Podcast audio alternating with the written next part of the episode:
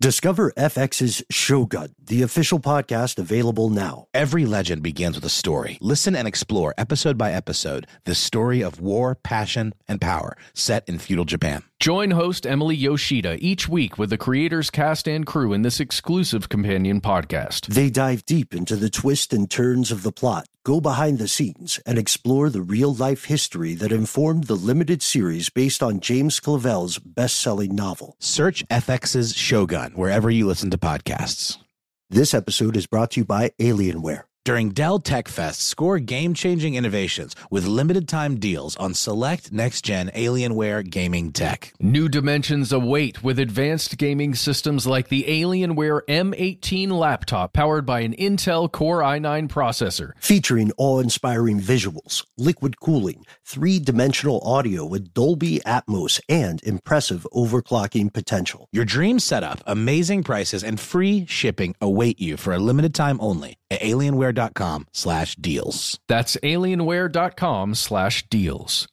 Tax season is approaching, bringing potential extra cash your way. Rather than spending it all on an expensive deal filled with yada yada from your current wireless plan, consider switching to Metro by T Mobile for no contracts, no credit checks, no surprises, and nada yada yada. You don't take yada yada in life. Don't take yada yada from your wireless provider. Metro by T Mobile has no contracts, no credit checks, no surprises, and nada yada yada. Stop by one of over 6,000 Metro stores nationwide. Hey Sarah, I love that spring break vlog you posted on Zigazoo. OMG, you watched it? Yeah, it was so cool. I think you're so talented. Social media is only positive with Zigazoo, the world's largest and safest social media network for kids. In Zigazoo, all community members are verified kids like yours, and all content is fully human moderated. Try out Zigazoo this spring break. Download the Zigazoo app today. Okay, let let's set the scene here. Uh, uh let's say that an alien, uh, la- like we're all hanging out, uh, and an an honest to goodness extraterrestrial crashes our, our barbecue, right? Or a uh, luau or whatever we're doing. As long as it's outdoors and socially distant. Yeah, yeah. And it's outdoors, socially distanced. And uh, the alien tries to communicate with us. How would you try to communicate with an alien? Mm. Yeah, how would you? Uh, music? I, I don't, math? I don't know. Yeah, what did they dude. do in that Arrival movie? It was some combination of those things. Yeah, Rivals got some really interesting stuff attempting to speak uh, in tones and and ways that those creatures would speak. I mean, uh, spoiler alert. But you know, I like I like your thinking, Ben. It's more close encounters of the third kind kind of thing. I wonder, but what happens if an extraterrestrial species is attempting to reach us from their planet? Like, what happens then? How, who gets that message? And could it be kept a secret? Yeah, and how how how would we even understand what they're communicating? You know, these are questions that we do not solve in today's classic episode. From UFOs to ghosts and government cover ups, history is riddled with unexplained events. You can turn back now or learn the stuff they don't want you to know. Hello, everyone. Welcome back to the show, The Big Show. My name is Matt. And I'm Ben, and uh, that's our super producer Noel behind the behind the boards or the keys. Yeah, we're just going to point to him. He's right over there. So if you have a very specific form of probably non-existent synesthesia, you can feel our fingers moving, and it probably you know feels the way lavender smells or something. I don't know. Yeah, it feels feels very very nice. I'm assuming. So it's interesting that our segue or our, our banter at the top of this episode concerns uh, sensation, right? Uh, because that is one of the abiding universal characteristics of life. It's the ability to sense something, right, from your outside environment and then in some way to respond to it. But when we, when we think about what life actually is. Oh, and spoiler alert, I, I forgot, Matt. What's the name of uh, this this episode? The search for extraterrestrial life, so life not on planet Earth. Yes, and also uh, you know, bonus points to us as a species if we find someone intelligent until Yes. they wipe us out. yes. So anyway, we're talking about we're talking about this search for life somewhere out there in uh, the darkness of space. And one thing that we have to do before we even address the idea of looking for life is define it, right? What what exactly is this whole life shtick? Well, life life is the it's the thing or the condition that separates uh you know plants from inorganic material and animals from inorganic material. So kind of like what you said Ben, the uh, the ability to sense the outside world to take in stimuli. So uh that it also includes the uh the ability to grow, the capacity for growth. Okay, yeah. Uh, and reproduction, you have to be able to make copies of yourself. Um, you have to have some kind of functional activity, um, either whether that's movement Mhm. or I don't know. Just really slow rate of growth. Yes. Right. Uh, Okay. and there's also one other thing: the continual change Mhm. until death. Although that's not necessarily true because Yeah. we've seen some of the animals we've talked about and some of the immortality stuff. Oh There's- yeah, like Nutricula turritopsis. The Yes. uh, isn't that the jellyfish that ages Yes. and then turns into a child? So again? essentially, just going through entropy. yeah. Okay, I see. I thought I like the way you say that last part better, going through entropy. And we know there are different types of life. Um, well, there are different types of hypothetical Yes. life. So we are carbon-based life forms. You listening to this right now, there's an overwhelming probability that you are also a carbon-based life form unless extraterrestrials or, uh, artificially intelligent programs have reached a level of which we are unaware. Or unless we're all just holograms inside some huge matrix. Right. Yeah. Ins- inside the dream of, uh, some gigantic turtle. And in that sense, the carbon and it's just bits of data. Yeah. Just a, a firing synapse, uh, synapse rather. Uh, so we know that there are theoretical forms of biology that could exist, other life forms. Uh, it's possible that carbon might not be the only creature in the game. Silicon-based life forms, ammonia, methane, hydrogen fluoride, and, and so on, right?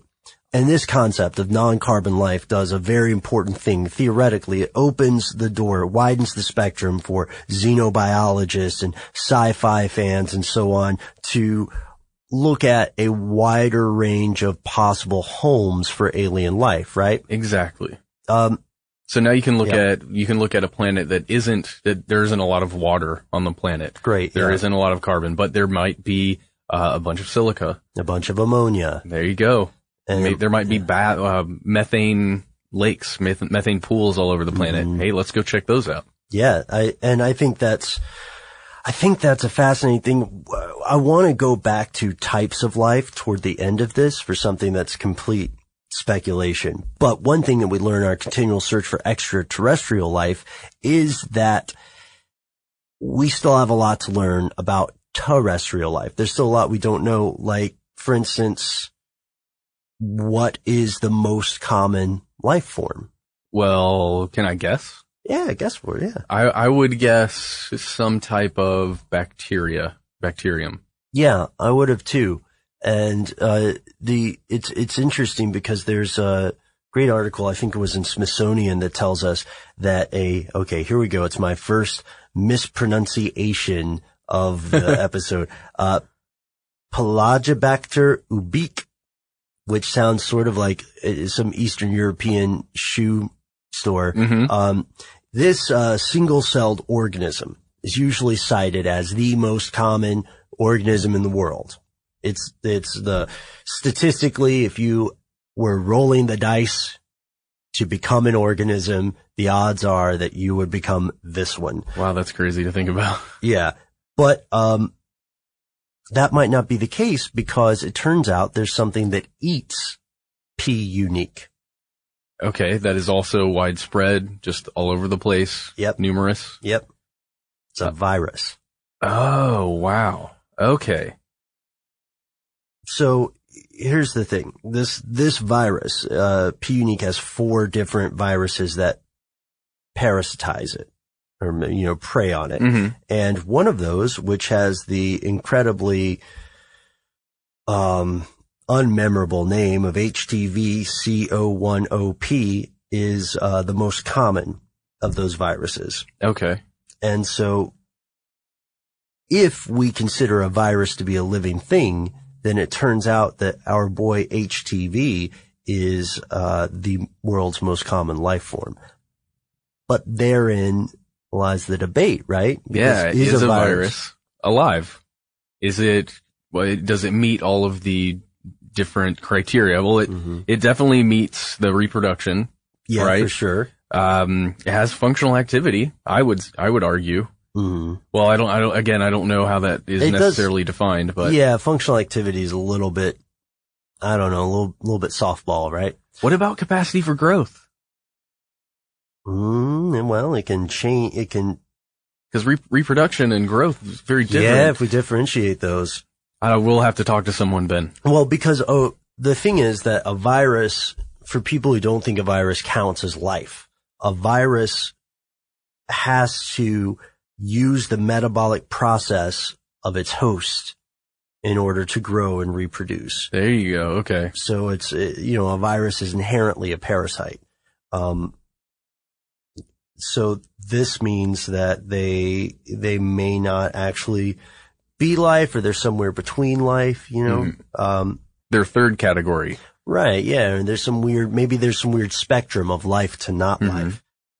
Tired of spills and stains on your sofa? Wash away your worries with Anabei. Anabei, the only sofa that's machine washable inside and out, where designer quality meets budget friendly prices. That's right, sofas from only $639. Anabei brings you a no risk experience with pet friendly, stain resistant, and changeable slipcovers made with performance fabric, cloud like comfort with high resilience foam, and hypoallergenic featherless down that needs no fluffing. Their steel frame ensures longevity, and you can rearrange the modular pieces anytime. And here's the cherry on top up to 60% off site wide. It's backed by a 30 day satisfaction guarantee, so if you're not absolutely in love, send it back for a full refund. No return shipping or restocking fees. Every penny back. Join the revolution of easy, clean, stylish living with up to 60% off at anabei.com. That's A N A B E I.com. Offers are subject to change and certain restrictions may apply. Join Metro. They help you stay ahead of the game with nada yada yada. That means no contracts, no credit checks, and no surprises. Outsmarting yada yada means, uh, you know, taxis and stuff. Shady subscriptions. Did you guys ever order something online and you thought it was just like a one time purchase, but then you found yourself subscribed? Yeah, I had to call and stop payment on something because I had subscribed to it through Apple Pay, and even though I had like put a new card on there, it still was uh, tied to whatever card was associated with my Apple Pay. So I had to like go through this whole process of getting it pulled. It was really really annoying. Well, that'll never happen with Metro by T Mobile because you don't take yada yada in life, and you're not going to take yada yada from your wireless provider. Metro has no contracts, no credit checks, no surprises, and nada yada yada, helping you stay ahead without compromising on things you love the most. Stop by one of over 6,000 Metro stores nationwide. You're ready for a comeback. And with Purdue Global, you can do more than take classes. You can take charge of your story, of your career, of your life. Earn a degree you can be proud of and get an education employers respect. It's time, your time, not just to go back to school, but to come back and move forward with Purdue Global, Purdue's online university for working adults.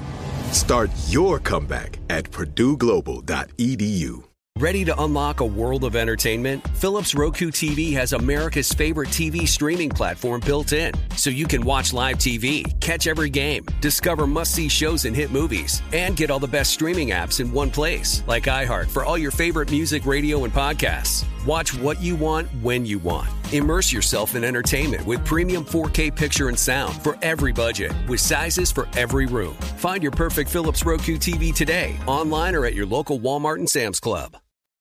But okay, so we know that our world is teeming with life. Yes. It's everywhere. Ants. I, I was going to just start naming off animals. Go for it, yeah. But, but there's just a ton of it. Yeah. A ton of it everywhere. we're, we're doing a, everywhere. Yes.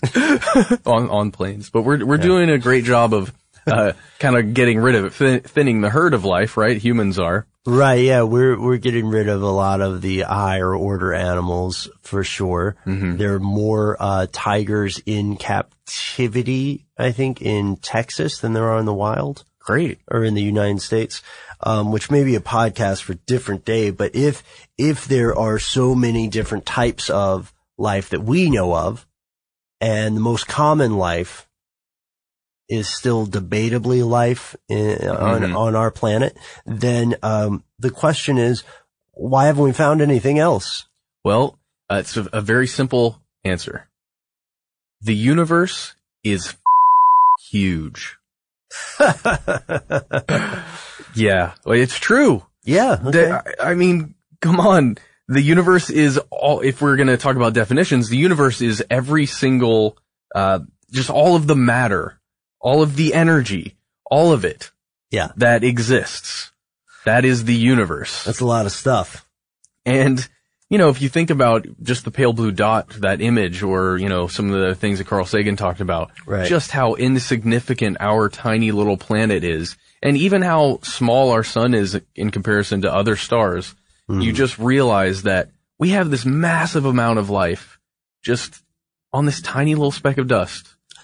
You just know that there, there has to be something else out there somewhere. You know, I think of it sometimes where, uh, have you ever seen an animal in a weird place, like you're in a grocery store and Yes. you see a bird and you think, how'd that bird get here? I've seen a little blue-tailed lizard uh, at a gym one time, and I Uh-huh. was just going, "What? What are you doing in here? Yeah. Just getting a workout or something?" And trying to take them outside or somewhere where they belong. I wonder, uh, uh, the comparison of the pale blue dot makes me think of that. But if, if we were to talk numbers about the size of the known universe, it's so big that we do not have the technology to figure out how big it is. Right? yeah, So- we can read it to a certain extent, but that's just Yeah. as far as our technology has gotten us yet. Right. Yeah. We can see, um, the, the part that we can detect extends in all directions for about 10 billion light years. Based on these observations, experts believe the universe is between 10 and maybe 20 billion years old. Uh, and the earth is relatively, relatively a rookie in the game, uh, being only four and a half billion years old. Yeah, and life didn't originate on Earth for a long time after it was created. Right. Yeah. We're still figuring that part out too. Uh, so we've got these people called cosmologists, study cosmology, the study of the, just the whole universe, which Yep. sounds like a pretty ambitious degree, right? and, uh, according to some of these folks, uh, the universe has no limits in space or time.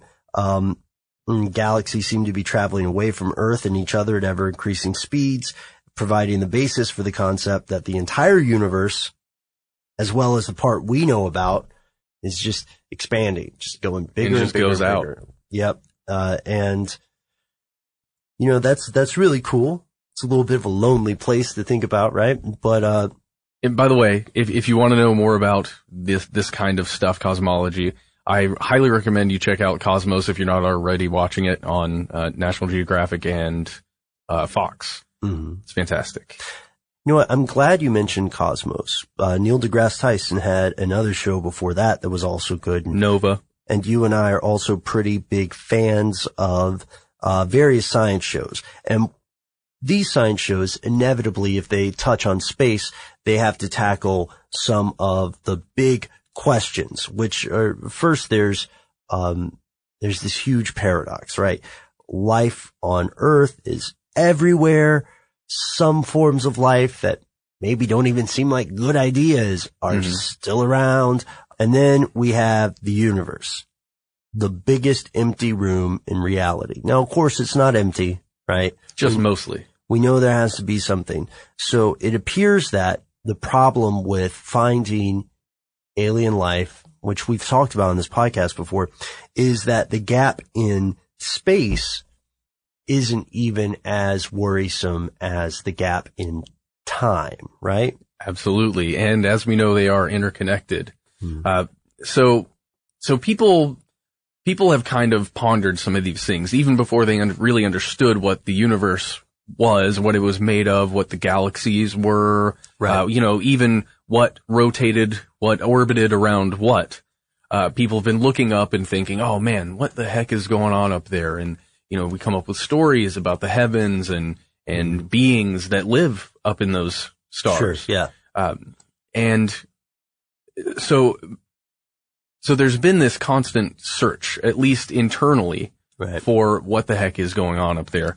And uh, in 1959, this thing called SETI came around, the which is the search for extraterrestrial intelligence. And uh, and in that year, 1959, uh, Cornell physicist uh, Giuseppe uh, Cocconi, I, I don't think I'm Cosoni? Cosoni, maybe? Maybe. uh, and uh, Philip Morrison. They published this article in Nature, which is uh, isn't that uh, a journal? And they pointed out that, that the potential for using microwave radio, uh, w- they could use that to communicate or at least send signals outward, and then also possibly receive signals that were coming in towards Earth. Right. And this was a, uh, this was a, a very interesting finding. Um, before we go a little bit further, let me go ahead and establish some of the other things here. There's the thing called the Fermi paradox we need to know about. Okay. If life exists, why haven't we found it? We, not, you and I talked about that with the time and space.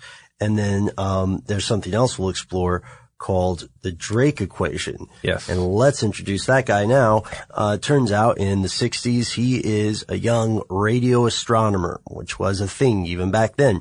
He had come to the same idea about microwave radio. And he conducted the first microwave radio search for signals from other solar systems in 1960 in uh, spring, I believe. So here's what he did. For two months, he aimed a uh, antenna in West Virginia in the direction of two nearby stars that he thought were kind of like our sun. He tuned his receiver to what uh, he called the magic frequency, which we talked about in our video Mhm. series, right, Matt? Uh, so what what's the magic frequency? Well, it is the 21 centimeter line or the 1,420 megahertz. Uh, that's, that's what your, uh, that's the signal. Yeah, that's the frequency of the signal. It's a neutral hydrogen, and this turns out to be a spot on the radio dial that Cosoni or Cocconi and Morrison also believed had significance. Um, Drake's two months searching the skies for life um, did garner a response and got some interest, but not not from the intelligent life he was looking for. Yeah. Instead of aliens, It was terrestrial. Uh, it came from the Soviets. Hmm Uh, and then in the 1960s, uh, the Soviet Union pretty much held sway over the SETI project, and uh, it frequently just it would adopt all these bold strategies, and rather than searching like uh, nearby stars, the Soviets they just basically set up these almost omnidirectional antenna, and they would observe just these wide swaths of the sky and they would just kind of count on the existence of at least a few advanced civilizations somewhere out there in this, you know, the scope that they're looking through. Um, and they would, they just assume that one or more of them would be radiating some kind of, uh, transmission power from Uh-huh. their planet or from whatever it is that they inhabit. Yeah, and and you know probably be communist too, right? That was the, if we're making assumptions, uh, Yeah, they sort would of be like uh, hive mindish. yeah, sort of like the um the Soviet search for Shambhala when they were, when they said, well, clearly this mystery religion and city is real. They're going to be communists. uh, so w- what I hope is coming out here in in this part of the show is that SETI itself, while there is a SETI institute, while there are SETI projects, there's um, it's much less centralized than you might think. SETI is just an acronym. It's a that- pursuit. Right. That search for extraterrestrial intelligence. So, uh, uh, different groups, some of which may be familiar, some of which may be unfamiliar, have messed with it. And, uh, there's a wide swath, to use your word, of opinions about this. So NASA even got involved, right? Oh yeah. So, uh, kind of the beginning of the 1970s, uh, the Ames Research Center, that's in uh, Mountain View, California, by the way, uh, they began to kind of consider the technology required for a true search that would be effective enough you know, to, to prove this stuff. So a team of outside experts under the direction of this guy, Bernard Oliver. From uh, Hewlett Packard, right? That's correct. He, he made this study for NASA, which was known as Project Cyclops. You've probably heard of that before if you're a fan of this show. Um, and the Cyclops report, it basically gave an analysis of SETI science and, uh, kind of the tech issues that they were dealing with at the time. It's really the foundation on which, uh, pretty much all of the subsequent work from SETI is based upon. Yeah, and it was uh, some pretty good news too, because during this time, more and more people began to believe, hey, this we might have the science. There's something to it to actually, yeah, get cooking with gas here, or excuse me, microwave radio, and uh, so the Ames Research Center had some SETI programs, uh, and so did JPL in Pasadena, and they started working together to do targeted searches, which is opposite of what the USSR was doing. Mm-hmm. Um, but eventually Congress terminated the funding So we're wasting money. We're throwing real dollars at imaginary beings, essentially, or Yeah. we can't find them. So people began getting disappointed in SETI, but SETI continues today and, uh, will tell you how the search for intelligent life is going, along with allegations of cover-ups after a word from our sponsor. Tired of spills and stains on your sofa? Wash away your worries with Anabei. Anabei, the only sofa that's machine washable inside and out, where designer quality meets budget friendly prices. That's right, sofas from only $639. Anabei brings you a no risk experience with pet friendly, stain resistant, and changeable slipcovers made with performance fabric, cloud like comfort with high resilience foam, and hypoallergenic featherless down that needs no fluffing. Their steel frame ensures longevity, and you can rearrange the modular pieces anytime. And here's the cherry on top up to 60% off site wide. It's backed by a 30 day satisfaction guarantee, so if you're not absolutely in love, send it back for a full refund. No return shipping or restocking fees. Every penny back. Join the revolution of easy, clean, stylish living with up to 60% off at anabei.com. That's A N A B E I.com. Offers are subject to change and certain restrictions may apply. Join Metro. They help you stay ahead of the game with nada yada yada. That means no contracts, no credit checks, and no surprises. Outsmarting yada yada means, uh, you know, taxis and stuff. Shady subscriptions. Did you guys ever order something online and you thought it was just like a one time purchase, but then you found yourself subscribed? Yeah, I had to call and stop payment on something because I had subscribed to it through Apple Pay, and even though I had like put a new card on there, it still was tied to whatever card was associated with my Apple Pay. So I had to like go through this whole process of getting it pulled. It was really really annoying. Well, that'll never happen with Metro by T Mobile because you don't take yada yada in life, and you're not going to take yada yada from your wireless provider. Metro has no contracts, no credit checks, no surprises, and nada yada yada, helping you stay ahead without compromising on things you love the most. Stop by one of over 6,000 Metro stores nationwide. You're ready for a comeback. And with Purdue Global, you can do more than take classes. You can take charge of your story, of your career, of your life. Earn a degree you can be proud of and get an education employers respect. It's time, your time, not just to go back to school, but to come back and move forward with Purdue Global, Purdue's online university for working adults. Start your comeback at purdueglobal.edu. Ready to unlock a world of entertainment? Philips Roku TV has America's favorite TV streaming platform built in, so you can watch live TV, catch every game, discover must see shows and hit movies, and get all the best streaming apps in one place, like iHeart for all your favorite music, radio, and podcasts. Watch what you want when you want. Immerse yourself in entertainment with premium 4K picture and sound for every budget, with sizes for every room. Find your perfect Philips Roku TV today, online or at your local Walmart and Sam's Club. Hello, friend. Are you feeling cooped up? Well, yeah, yeah, of course. Do you work too much? Sure, doesn't everybody? No. Oh. So, what if I gave you the opportunity to take a vacation, a long, relaxing vacation?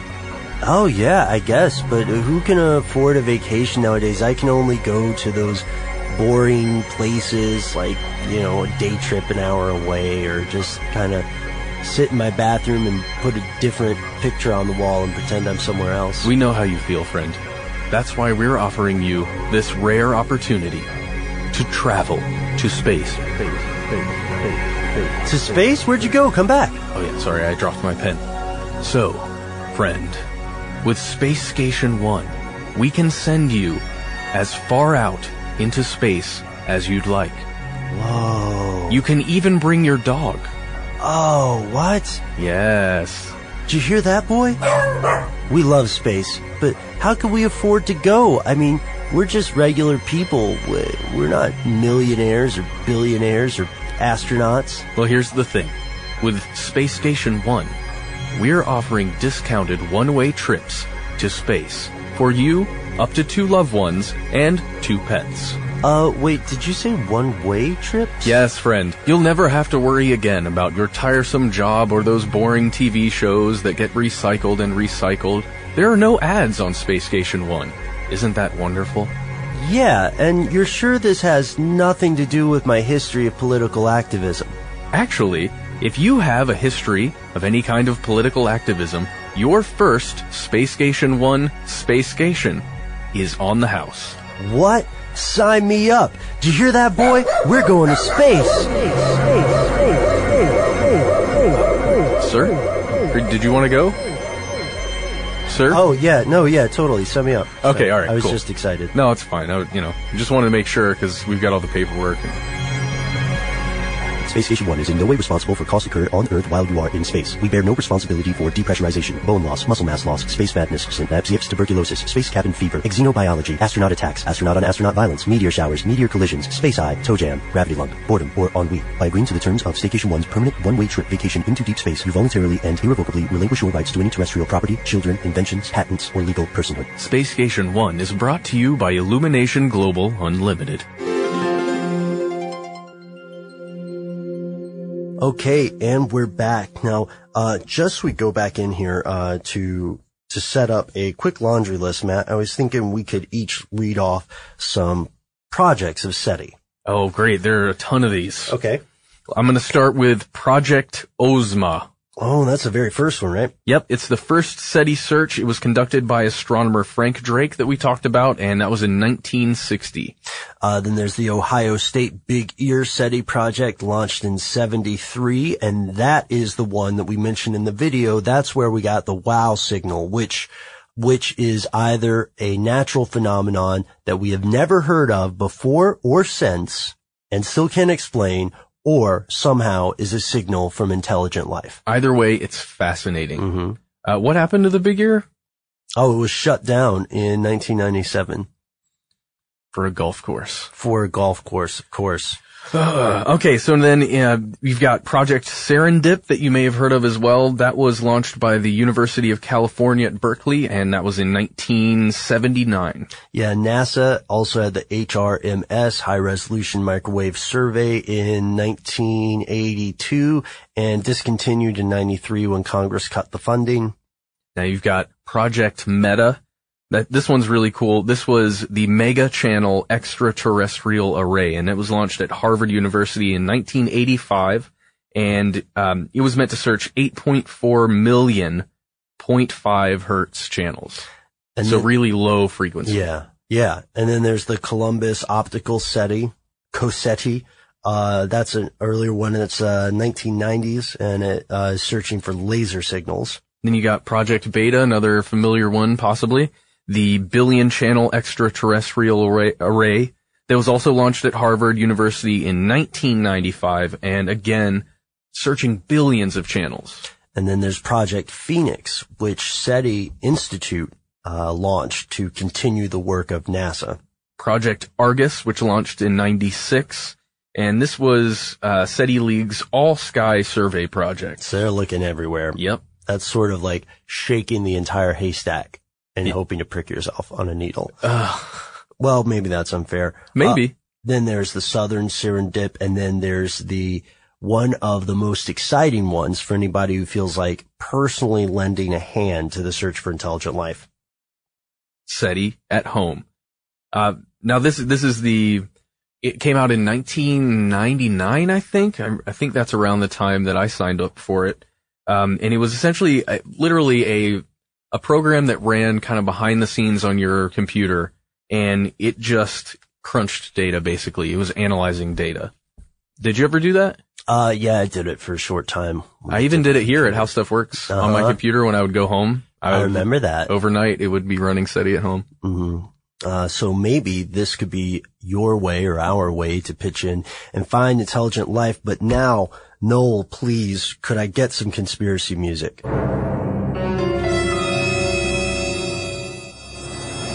Perfect. Thank you.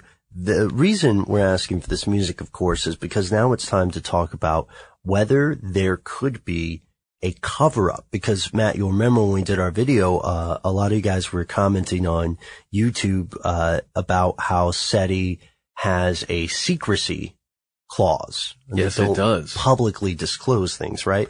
Can you tell me a little bit about that, Matt? So yeah, you got to think about. Let's just think about the pursuit of science. Science, when you're conducting a study, um, you know, and then you have some findings that you really want someone to know about, or you want the world to know about, for you know, fame, fortune, and the advancement of science.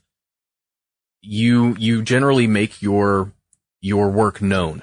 You release it. You get it. Uh, you send it to journals to get it peer reviewed. Right. And um, but and that's a, that's on a general wide level. But at the at the localized level, in the study that's occurring, the one study that a group of scientists is doing somewhere, that's usually kept pretty private Okay. because you don't want other scientists to know exactly what it is that you're looking at because Ah. again, you're searching for, I, I use the phrase fame and fortune, but You don't want to get scooped. Exactly. So that's just between scientists, right? Trying to keep things secretive. Right. But there's another group that's even more tenuous, has a more tenuous relationship with us, with the individual scientist. Oh, I think I know what you're talking about. well, yeah. the uh, journalist, right? The Yep. media. Yeah, that uh, that does make sense because if you read uh, news, whether on the internet, whether through a newspaper or you know on your local television, uh, you realize over time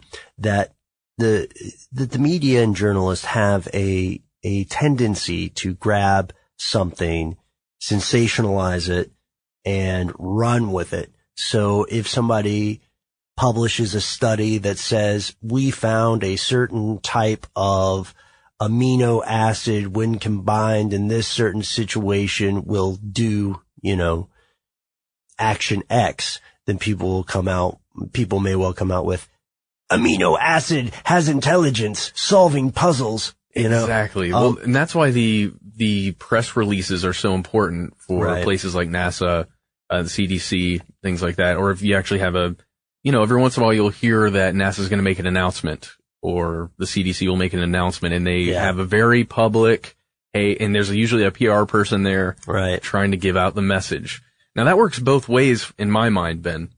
So it's not only is it trying to make clear what the information is, but Ah, it's it's- also It's trying to manage it. it's managing it exactly. It's spinning it. Yeah, I, I see. That's the thing because you and I talked about this too. Like, we know that you know that this guy uh, wrote a book called "The Eerie Silence: Are We Alone in the Universe?" Professor Paul Davies. He was the chair of uh, the SETI Post Detection Science and Technology Task Group for a while, and he said that the group themselves grappled with the need for public disclosure, but they ultimately decided to keep the to keep it behind closed doors kind of decisions because they were worried that if information leaked out prematurely, they might be in, for lack of a better phrase, a boy who cried wolf situation. Mm-hmm. Um, Well, you know, when Yeah. the WoW signal came out, there was a huge media just outpouring of whoa and spec like speculation, just saying, "What the heck was this thing? Is it aliens? Oh my god, we know now.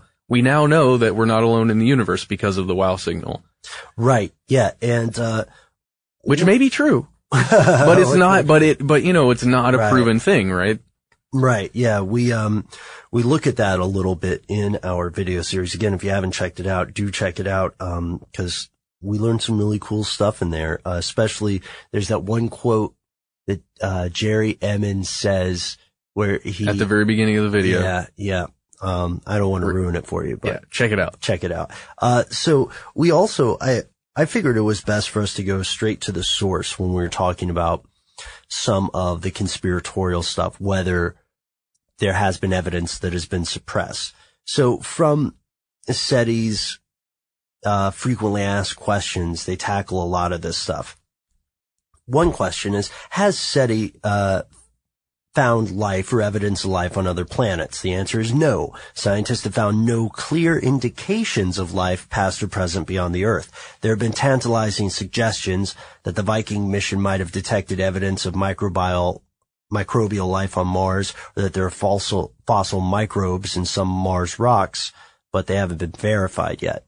Now, if you believe that there is an extraterrestrial contact with Earth already, then of course it's it's easy to see how SETI could seem like smoke and mirrors. You know what I Mhm. mean? But uh, I I have to say it's it's kind of difficult to believe that if there were extraterrestrials on the planet, it's it's difficult to believe how that could remain a secret. Um, Agreed. unless now we're at one of my favorite parts of the episode too, Matt, which is where I kind of, I ask you, you ask me about this sort of stuff. I want to go ahead and jump into this right away. We talked earlier about the origin of life on Earth, right? Mhm. Still kind of wishy-washy. We're still not sure exactly how it happened. But there's that great theory with that horrible name, which we've already mentioned on our podcast. Panspermia? Yeah. Which would mean that if, if it were true, it would mean that we were the alien life form, right? That life, yeah, life was the alien life form. Right. that, uh, to go with our virus analogy that if you picture Earth as just a single celled organism, right? With everything that a virus needs to survive, then somehow on a meteor, uh, we washed out into Earth and then just started replicating. And now we're, we're, uh, teeming over, you know, infesting the host. Organic life. Wow. That's, uh, that's intense, man. I, for me, that's a, that's a hugely compelling argument for how life came about. I, I know it's, it's a little tough because you have to assume that life existed somewhere else Yeah, in I order mean- for it to get here. it's kind of kicking the can down the road, isn't it? Yeah, exactly. It's just, exactly. So it's not, it's not exactly answering our, our stuff, but, um, it, it all goes back to the idea of life as we know it, based on DNA, based on RNA. Um, what else could be out there? Could there be some other thing that doesn't use any of that? You know, um, Well, it's it's a possibility, and that's the great thing about SETI. We've we've allowed ourselves to think differently mhm. through this search, and I think, I man, Ben, I gotta tell you, I think we're gonna find some really soon with with the new uh, telescopes. hmm With, I, I think we're gonna at least find the trace of life. It's gonna be microbial. It's gonna Mhm. be tiny uh, microorganisms, but it's gonna be there. There's another fascinating idea that I heard, a conspiratorial idea, which was that, uh, for ideological or religious reasons, uh, people in government and in the executive levels of different scientific institutes were cooperating to destroy evidence of alien life, like, you know, microbial stuff, Mhm. uh, so that it wouldn't shake the foundations of world religions. You know, I, I heard it sometimes for Christianity, um, primarily for Christianity. It was very interesting theory. I didn't find too much to back it up. Mhm. Um, one thing that I read specifically was citing the, um, the methodology of testing soil for life or testing, uh, dirt on Mars or the moon. Um, there's a, there's a method that the rovers use to heat up the, uh, we talked about this, right? Yeah, we did. Uh, life on Mars, I think. Yeah, they, episode. they heat up the sample and incinerate it essentially and then analyze the gases. hmm So if there was something in there, they would it, would- it would show up in the different gases, right? If it was Right, carbon yeah. based, but what if Right. it's not carbon based? Then Who Oh, knows? Lord. Who knows? There are a couple of uh, there are a couple of different different ideas with that. That was an interesting theory to me, and I would I would love to learn if there were, you know, is, is it possible that some sort of alien craft or alien culture interacted with Earth at some point in history? It's possible. It's difficult to see how it could be plausible given the time and distance involved without going into some sort of, um, extra dimensional idea, right? Yeah. Um, I want to believe that stuff. You know that. Yeah. Everybody listening knows I want to believe. Absolutely. Fox Mulder over here. I hope you do too. That's, Uh, that's the, I think that's important. It's the, it's the inspiration and the imagination that Oh, keeps yeah. us going. Absolutely. First off, if we didn't want to figure out what's going on, if we didn't want to believe things, then, uh, there would have been no progress as a species. Yeah. Well, You know? why would you even look into it? And also, uh, clearly the, the most implausible thing at all in this entire conversation, the most unreasonable, impossible thing is that there would not be other intelligent life somewhere in the universe. Given that there is an infinite size, that's the most ridiculous thing. That is literally the most ridiculous thing to think. Thank you, Dr. Drake. yeah, yeah. Thank you for the Drake equation. God, it's time for us to go and we didn't even get to the shadow biosphere, which I think we should talk about in the future. we Um, will. All right. We have to. Uh, but before we get out of here, really quickly, I just want to read this piece of listener mail. This comes from Charles B. He says, hello. I saw the video about aliens in Dulce, New Mexico. Yeah. Sorry about that. Sorry, my guys. fault, guys. Blame it on me. It was my fault. Blame it on Um, both of us. He says, I'm from New Mexico and I'm a lifelong resident. Ever since I was in grade school, Dulce has always been associated with aliens like Roswell, New Mexico is. Uh, and he says, growing up and now in adulthood, the people in New Mexico, they, they have an inside joke for Dulce, and that is Dulce is where the government kept all their aliens. Huh. Uh, all towns in northern New Mexico, even Dulce, are, are very rural, and the mass ma- majority of these towns have only one high school. That kind of gives you an idea of how small they might be. Uh, he also says that many people in northern, in the northern part of New Mexico still speak Spanish and are very close to one another. People and their families don't stay very far away from their homes and communities in northern New Mexico. Um, in a town like Dulce, it's very common to find two or three generations of intermediate and extended families living together and in small communities. So odds are finding people that may have personal insight on this alien matter might not be too difficult. Hmm. In the video, you spoke about the alleged security guard Thomas Costello and how there might be confusion about the spelling of his name, either C-O-S or C-A-S.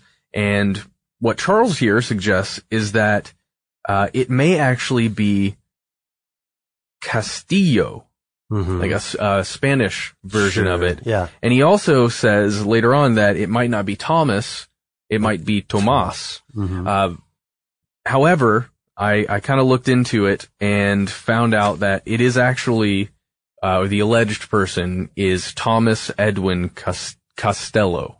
Ah, okay. Um, so I just wanted to let you know, by the way, thank you, Charles, for writing in and let us Yeah, know. That's, thank you. that's interesting insight. Mhm. Um, but we did a little more digging and we found out that it is Thomas Edwin Costello.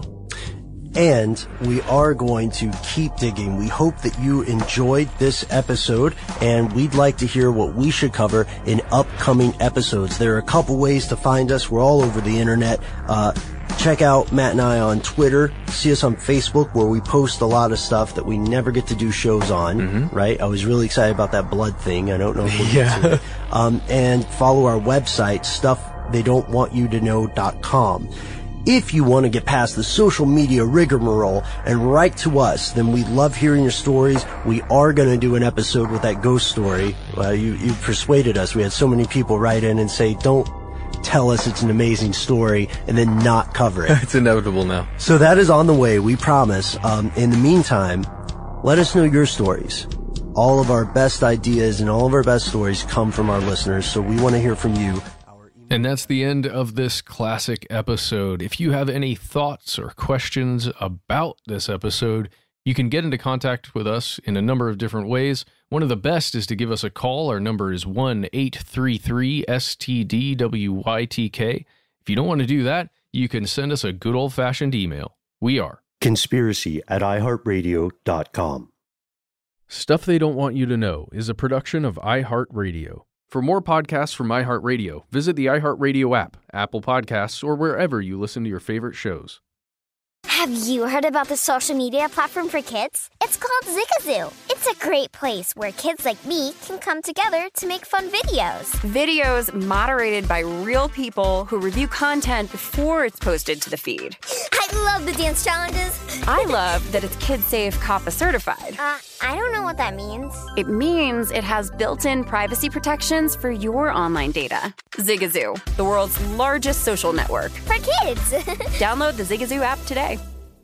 Ready to unlock a world of entertainment? Philips Roku TV has America's favorite TV streaming platform built in, so you can watch live TV, catch every game, discover must see shows and hit movies, and get all the best streaming apps in one place, like iHeart for all your favorite music, radio, and podcasts. Watch what you want when you want. Immerse yourself in entertainment with premium 4K picture and sound for every budget, with sizes for every room. Find your perfect Philips Roku TV today, online or at your local Walmart and Sam's Club.